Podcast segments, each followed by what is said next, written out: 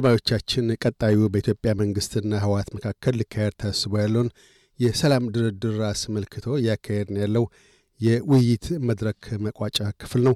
የውይይት መድረኩ ተሳታፊዎች አቶ ልዑል ፍስሐ በሜልተን ክፍለ ከተማ የሥራ ሥልጠና ከፍተኛ ባለሙያ፣ ወይዘሮ ሰብለ ወርቅ ታደሰ በብሪስበን ኩዊንስላንድ የደቡብ ማኅበረሰብ ማዕከል managing director፣ አቶ ዳበሳ ዋቅጅራ በቪክቶሪያ ኤምኤስ የሰፈራ ጉዳይ ሥራ አስኪያጅና ዶክተር ተበጄ ሞላ በዲከን ዩኒቨርሲቲ የትምህርት ፖሊሲና ማህበራዊ ፍትህ ጥናት ተመራማሪ ናቸው።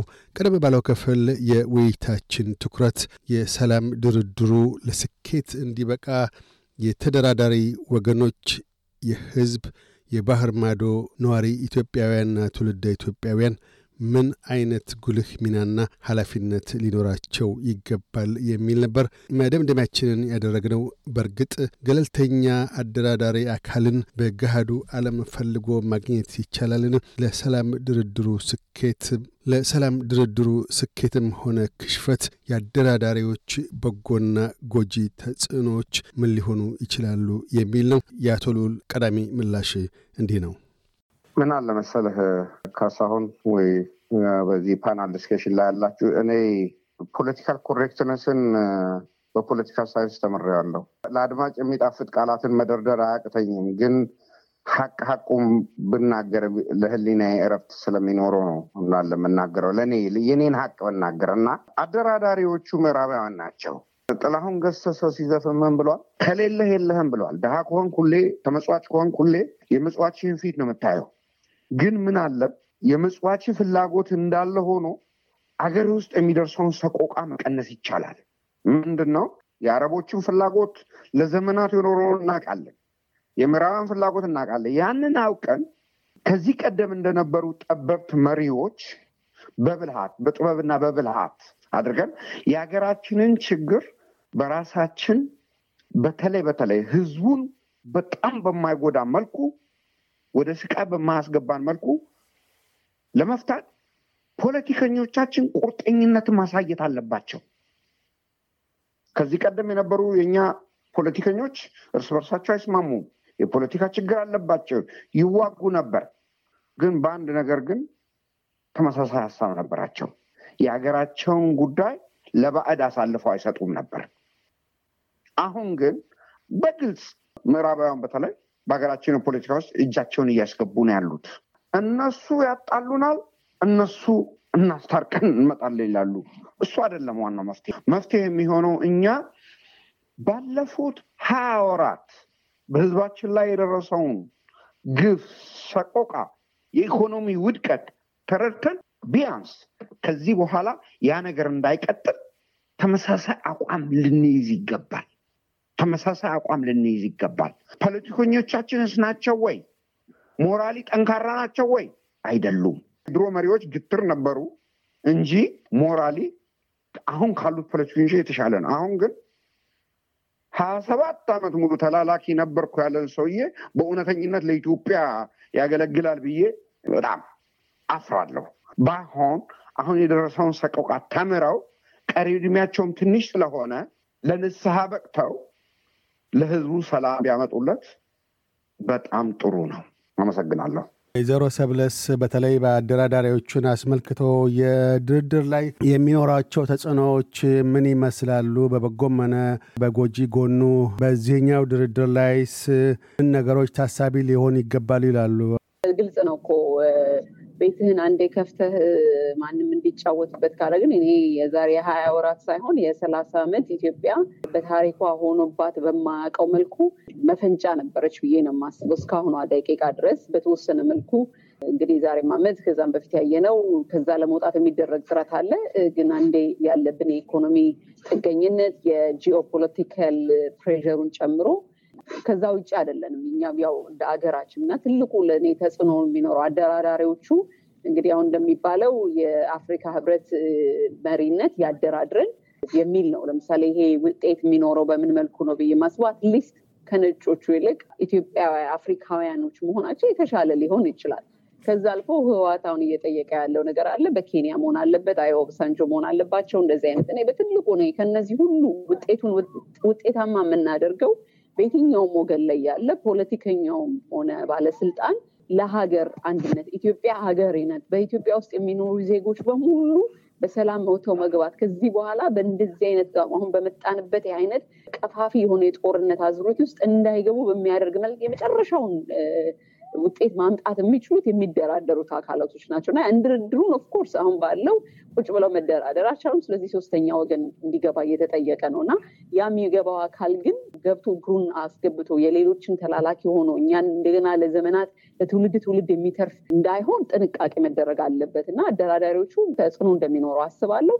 ግን ያን ተጽዕኖ መቋቋም የምንችለው የሚደራደሩት ወገኖች really ዜጋውን የሚመሩትን አሁን ኢትዮጵያ የሚባል ቅድሚያ ኢትዮጵያዊነትን፣ አብሮነትን፣ አንድነትን ቅድሚያ አድርገው ከተነሱ ነገ የተሻለን ሆነ ሁላችንም በየትኛውም ወገን ላይ ያለው ሰላምን ቅድሚያ አድርጎ ከመጣ ማንኛቸውም platform ኡ ከ platform ነት አያልፍም፣ አደራዳሪዎቹ ማለት ነው። ነገር አንዱ አንዱ ላይ ተጽዕኖ አድርጎ ለመሄድ ከሆነ የሚሄደው ግን እነዚህ ሰዎች የበለጠ እድል አላቸው እኛ ውስጥ ገብተው የማብካትና ልክ ሲሪያ ላይ እንዳደረጉት የመን ላይ እንደሆነው ኢራቅ ላይ እንደሆነው ሌሎች ሀገራት example ኦች አሉ። በፍጹም ወደ አንድ መጣት አይቻልም። የፈለገ ምርጥ የሚባል የዓለም ላይ ያለ አደራዳሪ ቢመጣ የሚደራደሩት አካሎች በጎ ሕሊና እስከሌላቸው ድረስ ወይም ደግሞ ለመደራደር ፈቃደኛነታቸው ህዝባቸው ማዕከል አድርጎ እስካልሆነ ድረስ የትም መሄድ አይችልም እና of course እነዛ ሰዎች የሚመጣው ተጽዕኖ አለው። ለምሳሌ ግድባችንን ብንመለከት የአፍሪካ ህብረት ላይ ሙጭጭ ማለታችን በአንደኛው መልኩ ዛሬም አሁን ሶስተኛውን የመሙላት እድል ፈጥሮልናል እና ከዛ አቅጣጫ አፍሪካ ህብረት መሆኑ ትልቅ ሚና አለው። ወደፊትም እንደ perfect ባይሆንም የተሻለ ተቋም እየሆነ ይሄዳል ብዬ ነው የማስበው። አቶ ደበሳይስ በተለይ አደራዳሪዎችን አስመልክቶ የሚኖራቸው ሚና ላይ የእርሶ አተያይ ምንድን ነው? አደራዳሪዎቹ ምንም ይሁን ምንም ሁለቱ አካላት ከተቀበሉ ብዙም አስቸጋሪ ይሆናል ብዬ አላስብም። ዋናው አደራዳሪዎቹ የተለያየ ብቃት አላቸው ወይ ነው የ resource ብቃት neutral የመሆን እና ነገሮችን conflict of interest ባለው ሁኔታ አለማንሳታቸው ማረጋገጥ ነው።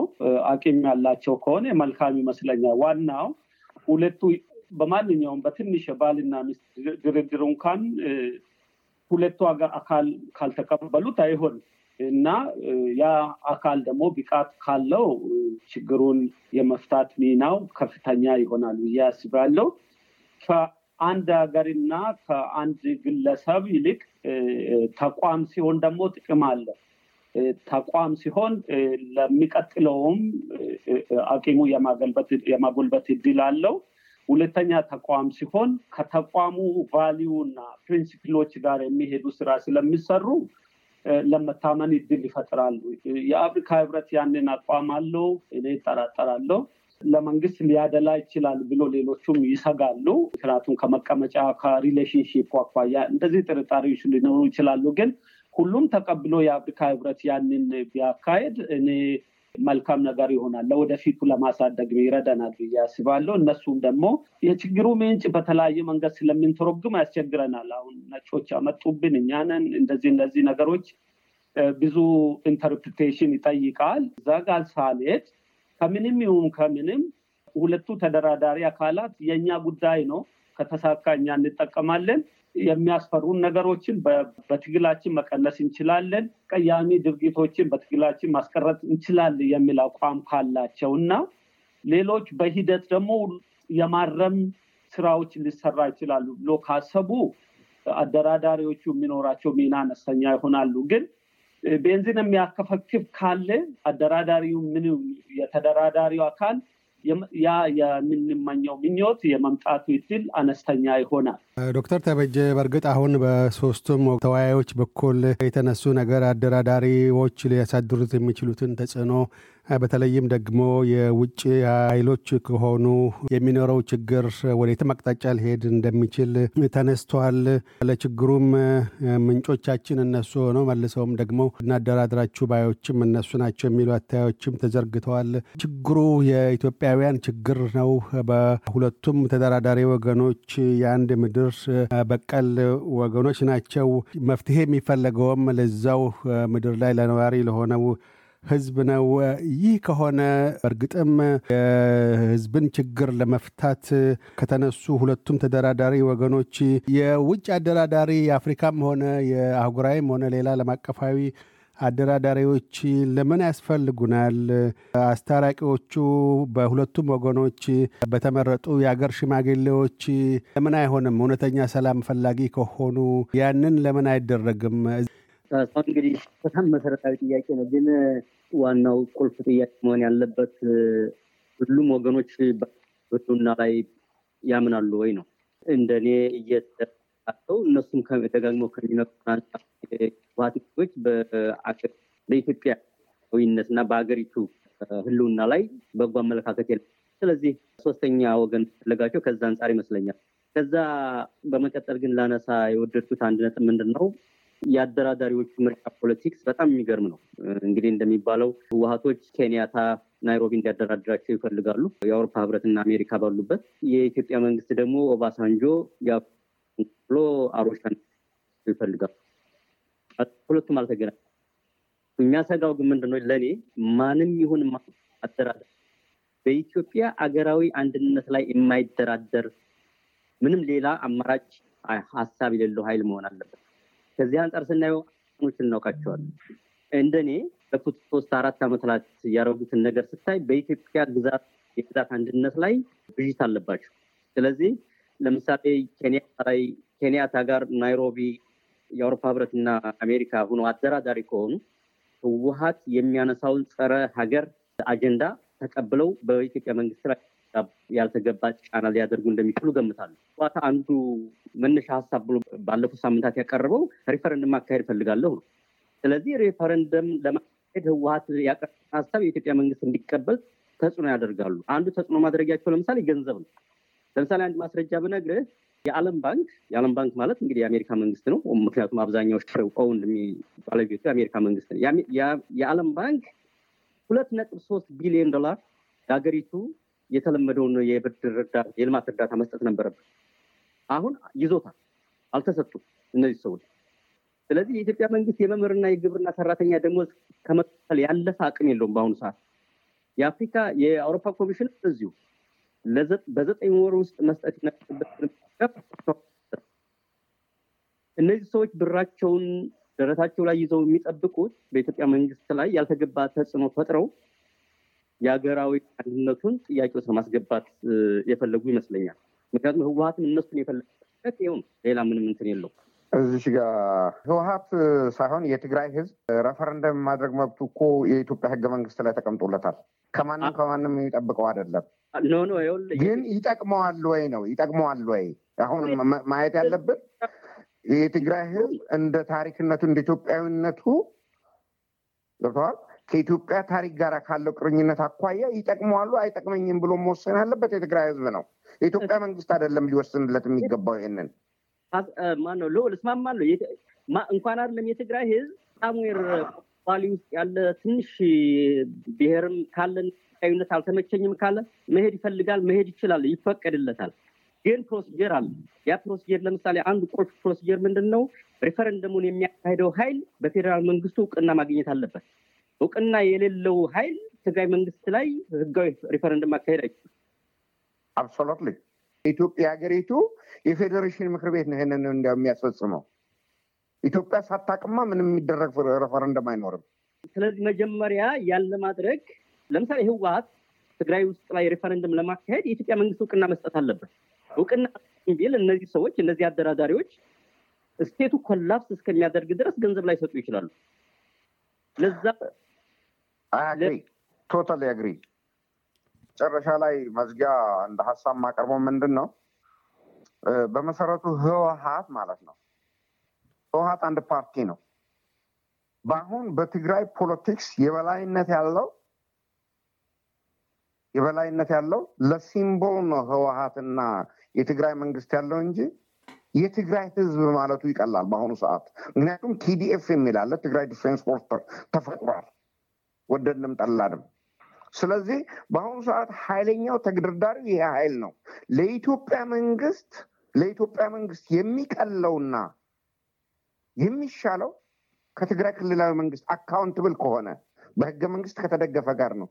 once ይህ issue የትግራይ ዞር በል TPLF ዞር በል የትግራይ መንግስት ካለ TDF የሚለው ኃይል ይሄንን በበላይነት ከተቆጣጠረ በምንም አይነት ህግ ልትገዛው አትችልም። ምክንያቱም ለህገ መንግስቱ ተገዢ ላይሆን ይችላል።